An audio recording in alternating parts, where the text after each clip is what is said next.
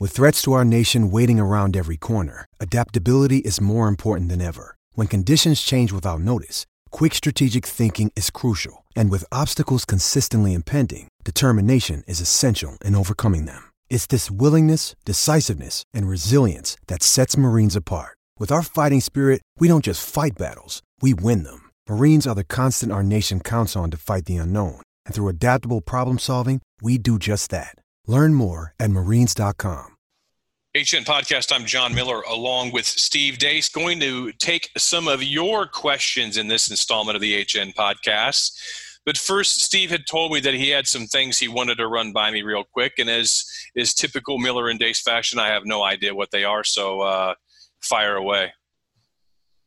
All right. So, John, here are 22 facts about the AP poll that people might find interesting and or could foretell the coming season. All right. So I'm just going to lay these on you and and you're just going to give me your quick hot takey reaction. We're going to move through these quickly, rapid fire. All right. Okay. All right. Number one, Clemson's streak of nine straight seasons of finishing the season better than their preseason ranking was snapped. They had done this nine years in a row, but now they're the preseason number one team for the first time ever. So the streak is over. Well, it sucks to not have a chance to defend your title, right? I think it's one of the most amazing streaks I've ever seen in college I agree. football. I think it's phenomenal. Um, number two, this is the first time since 2015 Alabama is not the preseason number one team. However, four of the last five times they were not preseason number one, they won the national championship. Holy crap, that's a really good trend. Nice.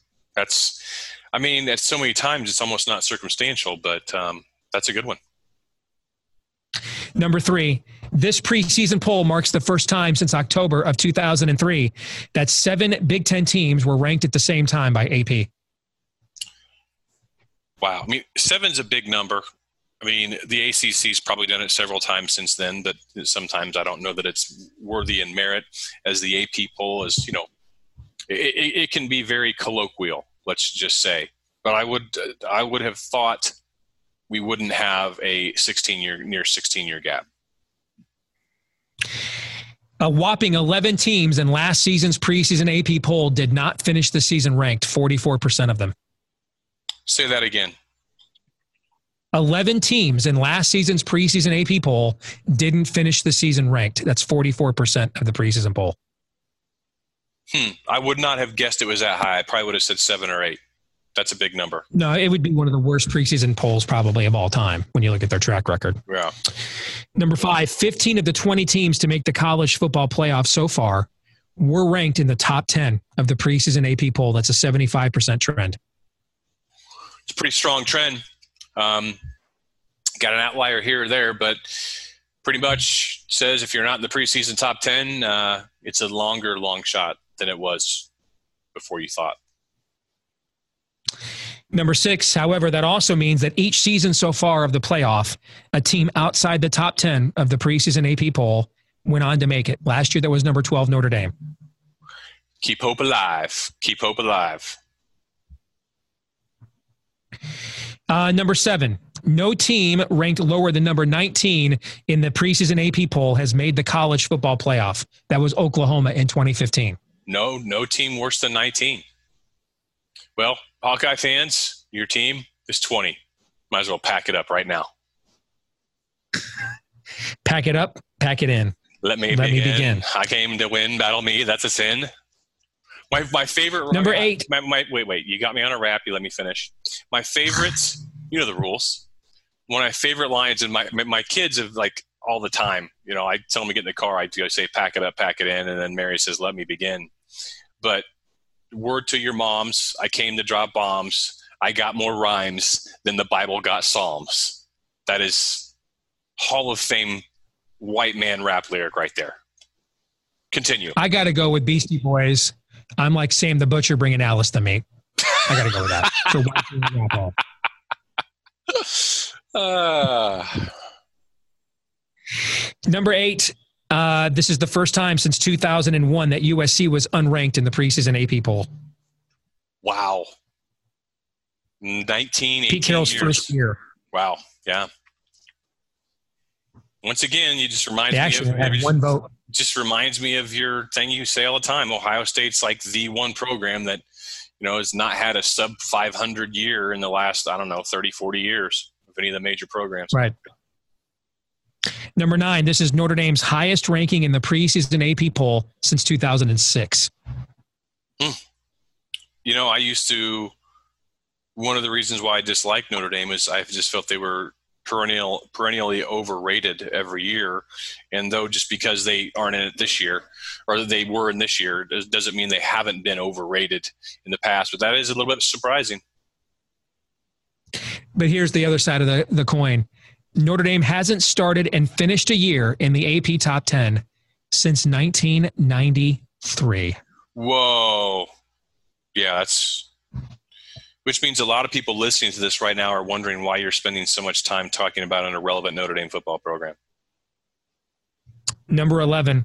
11 years in a row now, a team ranked in the top 10 of the preseason AP poll finished the regular season unranked. Last year, that happened to three teams number four, Wisconsin, number seven, Auburn, number eight, Miami. Please say that again. I want to absorb it. 11 years in a row now, a team ranked in the top 10 of the preseason AP poll finished the regular season unranked. That was three teams last year number four, Wisconsin, number seven, Auburn, number eight, Miami. Do you have a pick for this year? Or is that a new, different podcast? I think the two teams I would I'd be con- the most concerned about are Ohio State and Florida, maybe Texas. Although, are they tenth? I think they're like twelfth. But um, I'd be I'd be concerned about Florida and Ohio State. Why? Offensive lines in both cases. But Ohio State's quarterback situation, man, it's it's dancing on the head of a pin. You need that you need that five star that has no no meaningful experience to play at an exceedingly high level. Not even just be okay or be good. He's got to be like candidate for first or second team all Big 10 right away. And then he can't get hurt all year long because there's nothing behind him. Hmm. They're a more talented version of Nebraska with a, with a less proven quarterback. Number 12. Number 14 is Utah's highest preseason AP ranking ever. That is, well, it seems surprising, but now that I think about it, probably not. Number 13, Iowa State is in the preseason AP poll for the first time since 1978. It's not surprising to me because of my familiarity with how that program has been, but that is a long, long drought. 41 years. And congrats, Matt Campbell, for where he has this program position And I think it's worthy. 14, Iowa and Iowa State are both rated in the preseason AP poll for the first time ever. it's going to be some game coming up in September. Right, I listened to an interview with Herbstreit, and he said that's on their radar for game day that week. It's absolutely on their radar. Yeah, can you imagine game day in Ames? I mean, well, you're the two guys on the on each end of this podcast are the only two human beings to ever host a game day at Ames. Yes, we did. And while it wasn't it wasn't quite the same thing, we still had a massive crowd there. Um, it was scorching hot, uh, and the and the and the atmosphere there was cray cray, as the kids say today. If the actual A team showed up, you know, we were we're not even the opening act. Like we're like the we're like the jugglers who came out to entertain before the opening act comes out before Motley Crue hits the stage. Yeah. Okay, but if but if Motley Crue's Theater of Pain tour actually showed up, or the Bon Jovi Slippery When Wet tour, or U2's Achtung Baby tour actually showed up in that place, uh, shut her down. Shut her don't go anywhere near I thirty for like forty eight hours. Shut her down. Yeah, I mean that. Other than my my brief stint on the Big Ten Network, that experience we had there doing that game day in Jack Trice in 2005, probably the most big time media event I was ever part of personally. That was there was so much energy that your stomach couldn't handle it it was insane. It's the last time in my career, you know, I have, I've got, I get, I get, you know, um, uh, energetic tummy issues. That's why I always go and pray and stuff before I do public speaking. But I'm not really nervous as much as I've just got to, you know, get my energy level under control. That was the last time in my career I was true. And I've, man, I've done how many national TV hits? I've presided over presidential events. The last time in my career, though, I was truly like, this moment is bigger than me and I can't handle it. That was the moment. I thought I was going to puke or crap my pants or maybe both. Yeah. it was hot too. It was real hot. Uh, any more? All right, we got a few more. Okay. 15. This is the first time since 1977 that both Florida State and Miami failed to be ranked in the preseason AP poll. Are, are you surprised, given the talent that is in that state, how mediocre yes. the football yeah, an, has been in that state. Yeah, remember when, when Iowa State had like Alexander Robinson and Troy Davis and um, Ennis Haywood, and Texas was like trying, uh, you know, for every Cedric Benson, they couldn't find another running back, you know, and you remember how we you and I were used to talk like Texas should Iowa State should never have a better running back than Texas, like ever. Remember that? Okay. Mm-hmm, mm-hmm. Same thing. There, it should there should never be a season ever that Miami and Florida State are both unranked in the preseason ever, ever. Should never happen. Hmm. Number 16, you're going to like this one. Nebraska is the first team to be ranked in the preseason AP poll after winning fewer than five games the previous season since Alabama in 2001. In fact, it's only happened twice. Alabama did it in 01 and they ended up going 7 and 5. And then Notre Dame did it the year after Paul Hornung won the Heisman on a team with a losing record and they were ranked in the preseason AP poll the next year, and they went seven and three. I want to say, all right, those are the only other two times it's ever happened. And it's not surprising that Nebraska would be a part of it. You know, I think I think a lot of people would like to see them back. People outside of you know Lincoln, and very exciting offense. Uh, you got the favorite son home coaching them, and I, I mean I, I'm not going to throw a blanket on it. I mean, if I was to, I mean, I think eight wins is right there for him as long as Martinez stays healthy. For the first time since Donovan McNabb in 1998, Syracuse is ranked in the preseason AP poll. It's been 21 years. Say that again. For the first time since 1998 with Donovan McNabb, Syracuse is ranked in the preseason AP poll. It's been 21 years. years. That is, it's a long time. I mean, you know, we, we grew up with Syracuse not as a as a joke. So right. some people listening to this, Don McPherson, Marvin yeah. Graves, Donovan yeah. McNabb. Yeah. yeah. yeah, But people, the younger people listening to this is like, well, okay, that, that's that's not really that big of a deal. Once upon a time, Syracuse actually was pretty good in football. 18. We have four left. This is the first time Texas has been ranked higher than 15th in the preseason AP poll since 2010. That's surprising. And it's also fireable, which is why they've had a few different coaches.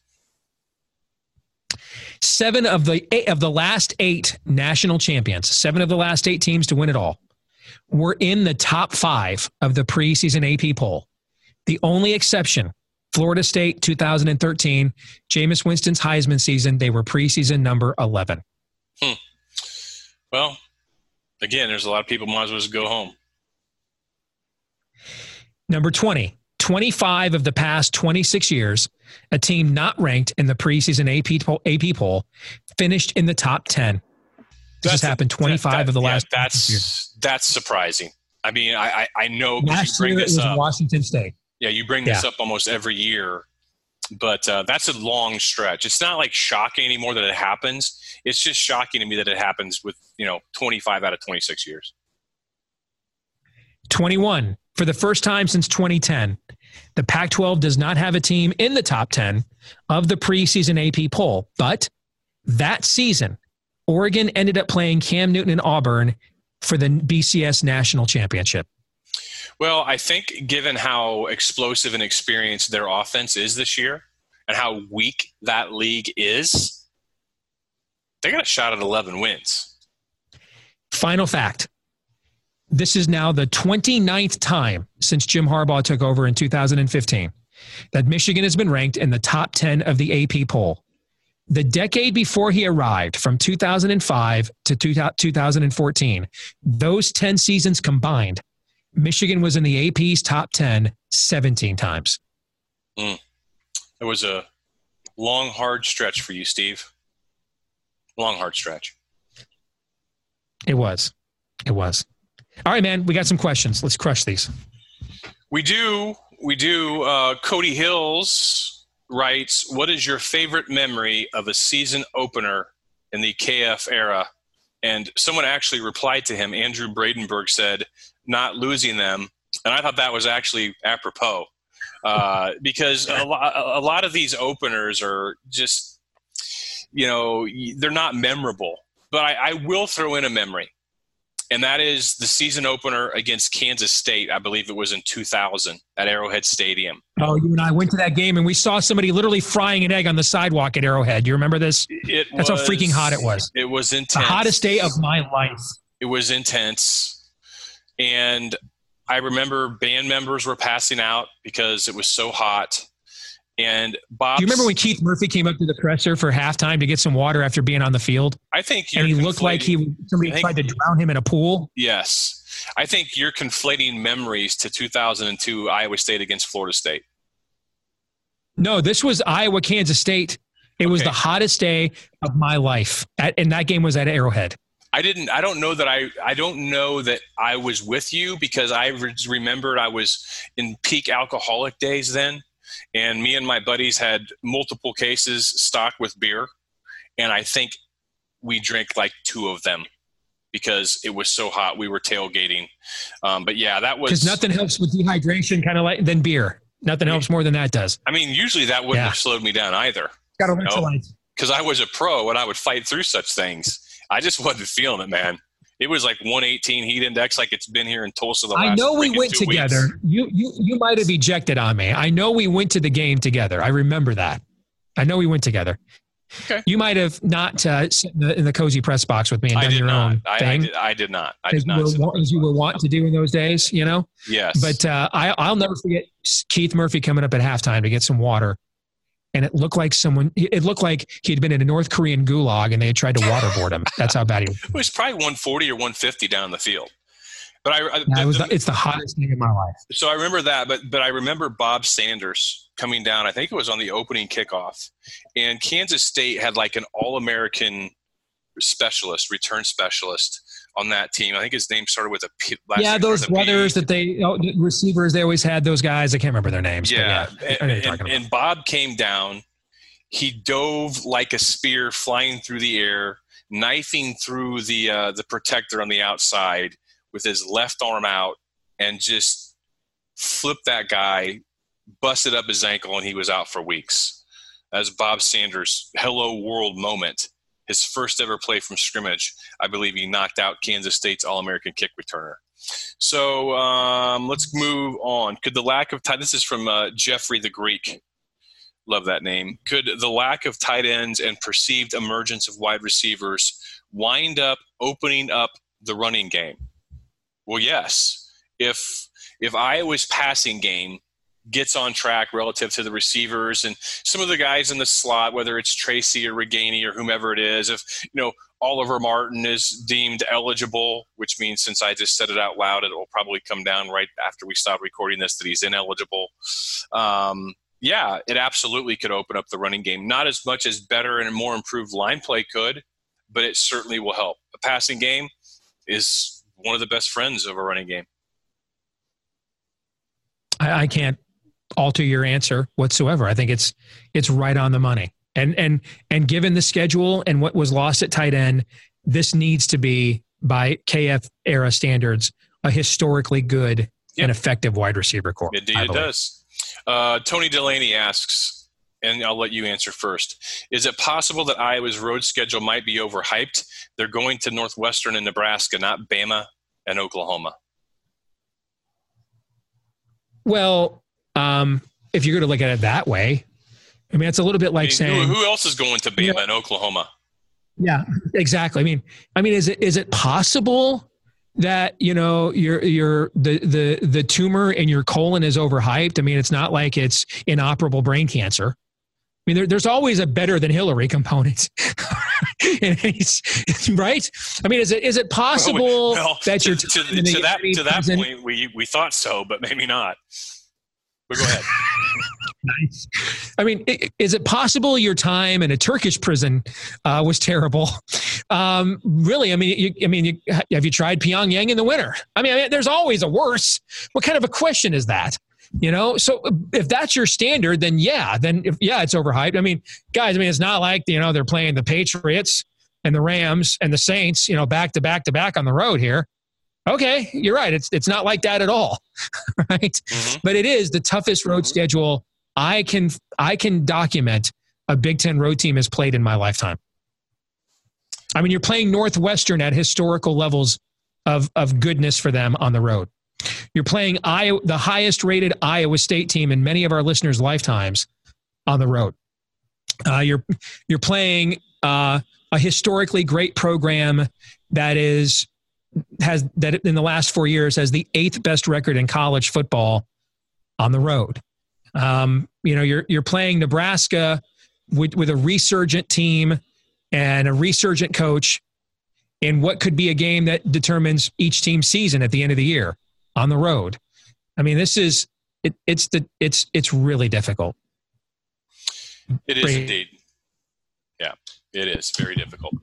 Um, let's move along. Um, why all the hype with Nebraska, and do you think they'll actually compete for a Big Ten West title, and why? That is from T. Leaves. I mean, I, I, to me, it's all about Adrian Martinez. And Adrian Martinez is one of the most exciting players, not only in the Big Ten, but I think all of college football. And he's in a system with a coach that has proven that you know players playing his position can have you know pinball crazy Nintendo like numbers. And he they began to show that last year. Now they weren't ready for prime time along the line of scrimmage, but they do have a strength and conditioning coach in there who once upon a time was touted as one of the best in the industry.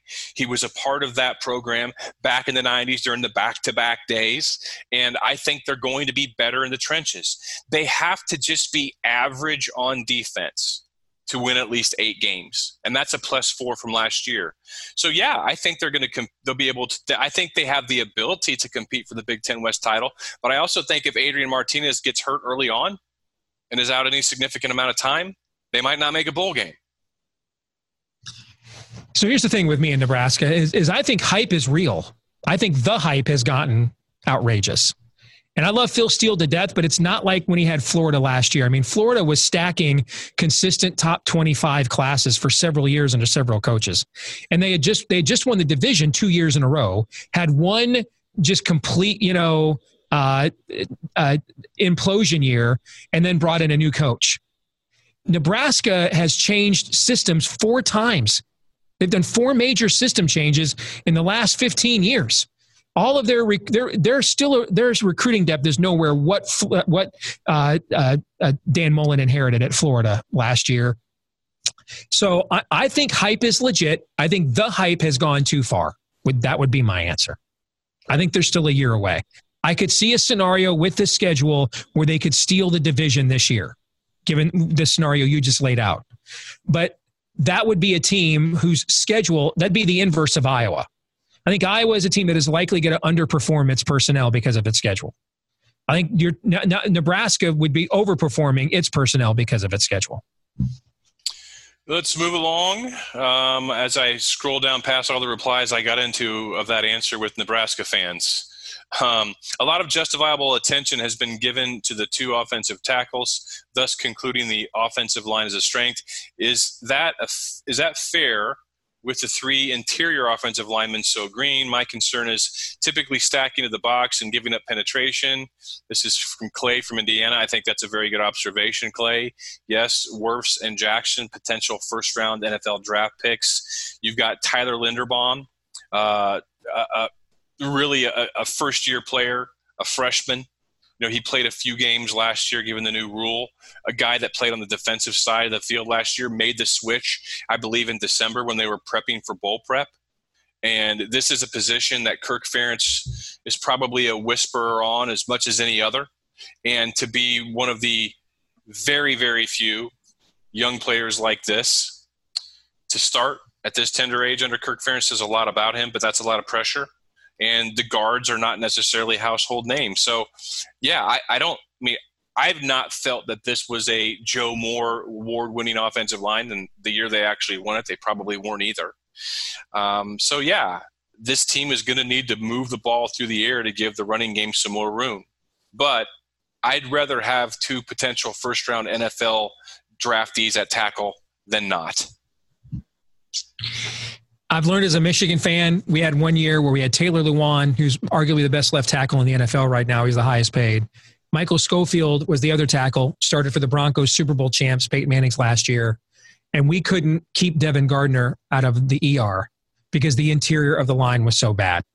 Also, you're running a zone blocking scheme, a lot of communication issues and timing issues and chemistry issues.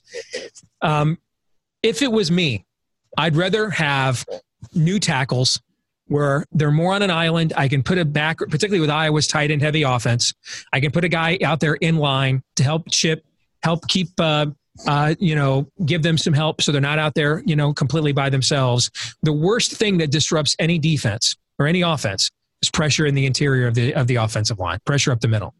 Now, when I look at Iowa's schedule, you know, I don't see a lot of teams capable of that. One of them is actually Iowa State with Ray Lima, who the Athletic today named a second team preseason All American. Uh, there's, but there's not a lot of teams on Iowa's schedule with a lot of disruptors in the interior of the defensive line. But in general, I'd rather be secure there with new tackles than be great at tackle and have a lot of guys that are going to see looks and, and defensive alignments they've never seen before on the interior. Next comes from Hawkeye Fett, and this is a play on Boba Fett as Boba Fett's uh, Mandalorian mask is his uh, icon, avatar. Who is your favorite when you were a kid and why? Luke Skywalker or Han Solo? I knew you'd like this one. I'll go first. I'm guessing that we may go different, maybe not. I've always been a bigger fan of Luke. Um, I've enjoyed Han, but I was always more Luke Skywalker than Han Solo. I was never the uh, I was never the scoundrel. I was never the bad guy. I was always seen more in the light of Luke. And whenever we were on the playground as a kid, because this movie came out when I was six, and we played Star Wars every day on the playground, uh, I wanted to be Luke. Absolutely, Luke Skywalker for me. As, as a kid, I wanted to be Luke. Uh, I, the altruistic hero. That's why I love Superman so much and still do. As I got older, I, my affinity for Han Solo grew a little bit more. Uh, particularly when you work full time in politics, you get more attracted to the idea of a of a likable rogue, because um, all you tend to find are, lo- are, rogues, and they're often not likable. So, um, uh, but I would still give my answer as Luke Skywalker. When I was a child, he clearly was. I spent a lot more time with my play lightsaber than my play uh, uh, uh blaster. Yes, indeed. Moving on to the next tweet. There they are. Um I don't know what that means. Do you guys think this is from DC Hawk Six? Do you guys think ISU has an advantage having a bye week before the Iowa game, or possibly Iowa having an advantage by having two games to iron out the kinks? What do you think, Steve? I think it's kind of an inverse of what happened last year, where Iowa State's initial game got canceled. And remember, I went against all the trends that pointed to Iowa State because it was a new circumstance. And I thought it was a huge advantage for Iowa that they had a chance to run into a full game and Iowa State did not. Now, I, I don't think it's quite that level of advantage because Iowa does have two games. But in terms of focus and preparation, and and this gives Matt Campbell, who has really tried to establish a program predicated on being a program and not isolated moments of greatness like you know hey we beat iowa that defines our season. But this is kind of, this is this and winning the big 12 they've done everything else. I think all time iowa state has seven or eight wins against top 10 teams and half of them have occurred since matt campbell became the head coach. So he's checked a lot of boxes there man. And there's only two left he hasn't checked win the conference um, and beat iowa. And so having a chance for him to, I, I suspect that this will be something he won't do the rest of his career, as long as he is at Iowa State. Unless they lose again, then he might do it again next year. But um, I think he'll treat it with the bye week. He'll see that he has the luxury to give this a certain level of emotion and enthusiasm that's kind of not really his MO. He's kind of a steady Eddie. He's kind of a new age Kirk in many respects. Imagine if Kirk Ferentz knew what uh, social media was. All right. Um, that's kind of his approach. Um, but I think that he'll he'll treat it uniquely this year because of the bye week and the fact they haven't beaten Iowa yet. This comes from Jason Holtgrew. What's one change you believe Iowa could reasonably make as a program that would help them consistently make the Big Ten championship game moving forward? Now, consistently making the Big Ten championship game, there's one program in this league that's done that by and large, and it's Ohio State, and maybe to a lesser degree, Wisconsin. Iowa's never going to be Ohio State, and Wisconsin's having a hard time remaining Wisconsin. But I think the one change that they can reasonably make would be to transition away from their reliance on the zone blocking scheme and mix in far more hat on hat, trap, power O type schemes that really will make the defense not be able to line up, tee off, and have that pregame strategy that they're going to crash their linebackers and defensive line hard to the flow side which really the last two or three years has been very, very disruptive to Iowa. It's been obviously disruptive. It is uh, Wisconsin's secret sauce. Iowa State tried it with success last year, likely going to see it again this year. Um, either that or you start mixing in a whole, you know, just, just far more traps to mess up that misdirection. But I think that is a, change they can reasonably make. Now, does that change the body type and style of the players they recruit? and how they develop them? Maybe. Does that mean you got to, you know, develop guys more along the lines of a Wisconsin body style than your traditional Iowa, you know, dancing bear style? Probably. Is it simple? Maybe not, but they already have those elements in their in their offensive scheme. They already run those type of uh, uh, plays during each and every game. I just would like to see less of a reliance on the zone scheme in the outside zone my response to that would be a derivative of yours. Um, I would look at it a little bit more holistically. They need uh, schematic innovation, and I'm not really married to what that has to be. You offered one plausible outcome that I think is could absolutely be the answer. But if you look at the two times in its recent memory when Iowa has been for, for over the over a period of time considered a consistent contender to win the conference, not cycle up, cycle down, but every, several years in a row, they were thought of as a team you had to think of when you were making your predictions. If you go back to the mid 80s under Hayden Fry, innovation, stand up tight ends, uh, the quarterback backpedal, so he never keeps his, uh, never turns his back uh, to to uh, what's happening downfield. He's always reading the defense, even as he goes into his drop. You know, there were several years in a row that Iowa quarterbacks were among the nation's leaders in either yardage or passing efficiency, whether their names were Matt Rogers, Chuck Long, or Chuck Hartlieb. Um, and and so that level of innovation, uh, the exotics, uh, transformed the Big Ten. Uh, and then if you go into the early Kirk Ferentz era, you know, Iowa was one of the first major programs to get guys off of, of uh, off of machines. Um, even even you know, doing practical t- type of explosion workouts, um, the flipping the tires and all that kinds of stuff. This was radical in 1999, 2000, 2001 when Chris Doyle introduced this stuff. Now it's on our TV sets every night, and it's called American Ninja Warrior, and every program is doing this now. Uh, and so it's a much harder to to create a Dallas Clark or a Robert Gallery now.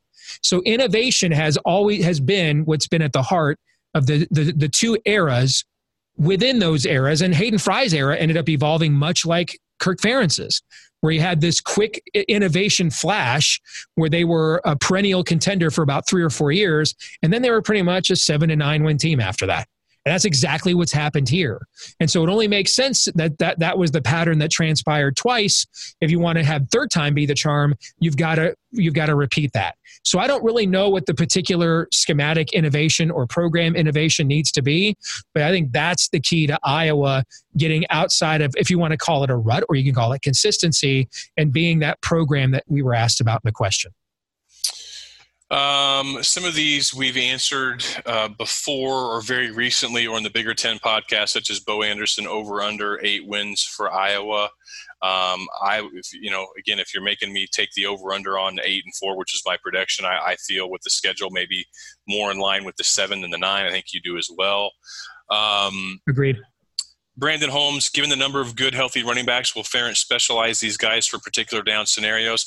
I don't know if any of the three, Toren Young, Ivory Kelly Martin, um, and Mekhi Sargent is a you know an Akrum Wadley third down type of receiving specialist. Uh, IKM, we just haven't seen enough of him. Sargent proved to be a little bit like a, you know, a poor man's Swiss Army knife a little bit last year. And Toren Young, I don't think is is a guy that's going to be involved a lot in the passing game. I do think that the the snaps are going to be split up a lot. I don't know how many games this season you're going to see one back get 20 or more carries, and if it happens, it's probably going to be Toren Young because the the game and the circumstance will call for a jackhammer. Yeah, and I don't like this actually. Um, and you're seeing more and more NFL teams get away from this, where um, you where you don't want to create ten, particularly because uh, if you're going to put uh, allow the defense to put so many guys in the box, you need to be breaking tendencies, not holding oh, on to for them. sure. Yeah. You, you can't send the signal to the defense, hey, this guy's in on, on third and five, so you know what the play is going to be. All right. I mean, I, I think you need to create versatility within your own scheme and within your own sub packages and position groupings so that it's not easy to find tendencies. So I would hope they don't do. Even if you have that level of specialization, I would hope they don't take it to the level of the premise of the question we were asked. If I well, were an Iowa fan, yeah, that's what I, mean, I want to a, fo- a follow up tweet from someone else on a similar topic, really nice guy is his name. Which running back provides the most benefit to the position if they can become the featured back? I think it's Sargent because he can do a little bit of passing game. I think that he is much more comfortable in the zone scheme right now. His balance and his lower body strength is really good. But I, I actually think that probably Toren Young is more poised to have a much larger role this year than we saw last year. And I think as many times as Iowa likes to get down and get physical, that he would be their choice there. But again, I, I think I think one of those. I think Martin is going to be your your change of pace guy. He's the fastest among the three of them. Um, he's not uh, he he's not a Ronnie Harmon like guy, but he's a guy that's shifty and has more acceleration, perhaps. But I, I think it's going to be Sargent Young that get the majority of the carries. Um, I'll, I'll I'll go to I'll go with IKM IKM just simply because um, with the 2019 rosters on NCAA 2014. Whenever I've played Iowa so far in the season, he's given me the most attempts or ability for Iowa to have an explosive offense. So I'm going to go with him. Yeah, he's, he, he, he's just performed better for you. I wouldn't see why you wouldn't do that. Um, why not? Uh, somebody just asking about the zone scheme. Uh, thank you for sending that in. No Dak H. Do you think losing Reese Morgan will have an impact this year? will be felt two to three years now from now, if at all? This is from Scott Williams. Reese Morgan, great teacher. Kirk Ferentz speaks as highly of him as anybody that I've ever heard Kirk speak as highly of, maybe outside his mentor Joe Moore uh, or Norm Parker. But I also think that Kelvin Bell is bringing some some juice. He's doing great on the recruiting front. Uh, and Reese Morgan was a fantastic recruiter and a great eye for talent, you know, responsible for Iowa. But you know, I've I've just heard nothing but really really good things about Bell.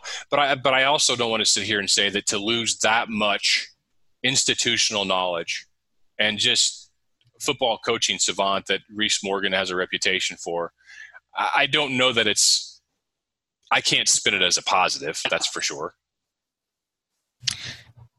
Uh, my my default answer in these issues is to def, is to is to defer to you because you have the more intimate knowledge and emotional connection. But I, I also think this strikes me a little bit like being concerned that Alabama lost a great defensive coordinator when Nick Saban is your head coach. Mm-hmm. You know what I'm saying with that? Mm-hmm. You know, or boy, Oklahoma lost a great offensive coordinator, but Lincoln Riley's our coach. Washington State lost a great offensive coordinator, but Mike Leach is our coach. You know, right. I mean, I, am sure Reese Morgan's a great coach, but the offensive line coach is the guy that has been is the head man as far as I'm concerned. Hmm. Gwen Cousin says, despite strong career stance for Iowa quarterback Nate Stanley, he has two wins against ranked opponents, Ohio State and Mississippi State.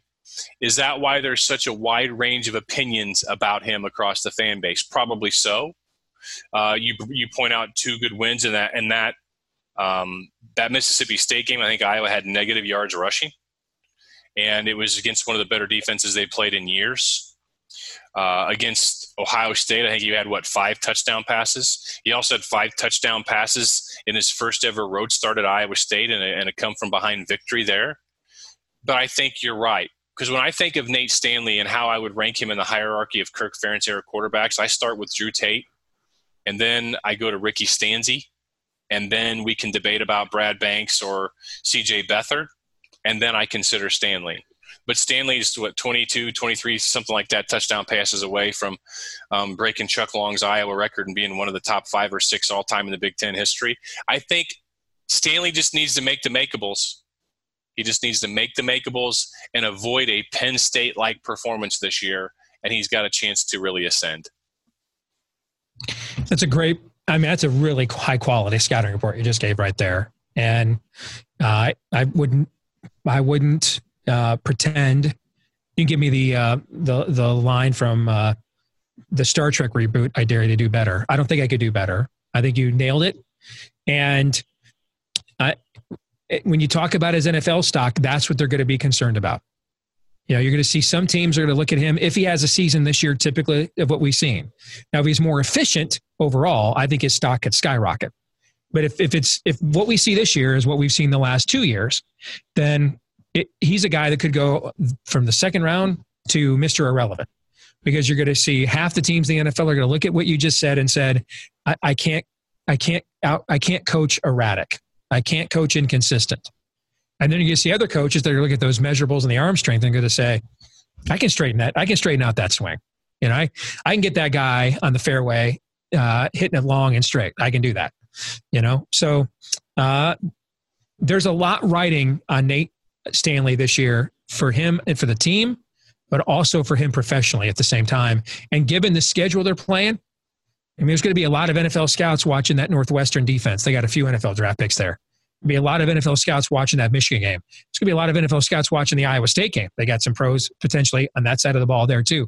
So he's got, I mean, Penn State probably has a first round pick you throw Gross Matos and some other draft picks on their defense. So uh, they're talking about the Cashman kid. Is that what I'm thinking of at Minnesota? That he might be a first round draft pick um, in their defensive front. So he's going to face a lot of potential uh, future pros on that schedule. So a lot of opportunity for him uh, to show who he is on film. It'll be fascinating to watch. Just a couple more here. This from Ren Bendel. There was a lot of complaining that Noah Fant and at times the tight end position altogether was underutilized last year. Do you think the drop off at this position will be less noticeable because of it? Um, with all due respect, no. There was near record level production from the tight end position last year. Uh, both of them were first rounders. I guess you could have tried to get them the ball 60 times a piece, and maybe they should have. So that part of, you know, maybe they were underutilized. But yes, um, I, rather, no, I, I, don't think that, that the drop off at the position will be net, less noticeable because of that. I, I thought you nailed it. I, I don't I don't know how you don't have a noticeable drop off from having the only program of all time to have two first round tight ends. I don't know how that's possible. We, and, and, by the way, I'm, I don't mean I don't. Yeah, I don't. I, I don't. I wasn't trying to demean the questioner. I, I I think he's trying to assert a smart premise. Okay, given the overall um, history of Iowa at the position. When I'm trying to insult your question, I'll tell you, but I, I really wasn't. I just think sometimes, and I and I fall into this trap too, as a guy who's a natural contrarian. Sometimes two plus two is just four, and sometimes it's just as simple as you had two first round draft picks at that position in the same draft. You're going to have a drop off. Are you related Move to this on. guy? Because you've never told me that I've attempted to assert a smart premise before. I mean, that's that's one of the nicest. That's one of the nicest ways of saying I disagree with you I've ever freaking heard, and it came from you. So you are a man of the people, no doubt. Now, for the record, the last time you gave me a flawed premise, I said it wasn't your fault. I let you off the hook with your flawed premise. Remember the last okay, time? Yeah, this is the last one. We could probably keep going, but uh, I've got a parent-teacher conference or meet the teachers to get to. This comes from uh, Eldon Whetstone. Which one of Iowa's early departures from last season would make the most significant impact to Iowa's 2019 roster. And to remember these, Amani Hooker, who plays that cash position better than anybody in Iowa history, namely because he's the first one, but because he's really, really good. You had Anthony Nelson and near double digit sacks on the other side of Epenesa. That was a possibility. Uh, you also had um, Noah Fant and TJ Hockenson. And if you're going to have me pick just one to come back, that's really hard. I would probably, I, w- I would go between either Hooker or Hockenson, And given Iowa's offensive reliance on the tight end, I would probably go Hockenson. Yeah, I, I can see why you'd pick an Amani Hooker. All right, but I, I'd have to go with Hockenson, especially you want to create as much margin for error as you're developing the interior of that line as possible. And so now you're going to tell me you're going to put two, you're going to you're going to you're going to protect two tackles that could be first round draft picks with a first round tight end in line helping you block as well. Um, that's a hell of a security blanket.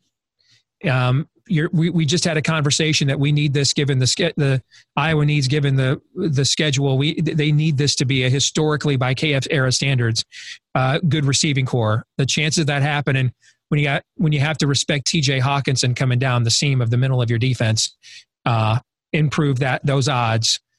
I don't know how much, but there's no doubt that they improve those odds. So I think it's got to be Hockenson. Yep, indeed. Thank you so much to everyone for all of your questions. We really appreciate you uh, coming through for us when we ask you for these, and it's always a lot of fun. That'll wrap up this installment of the HN podcast. For Steve, I'm John. We'll talk to you soon.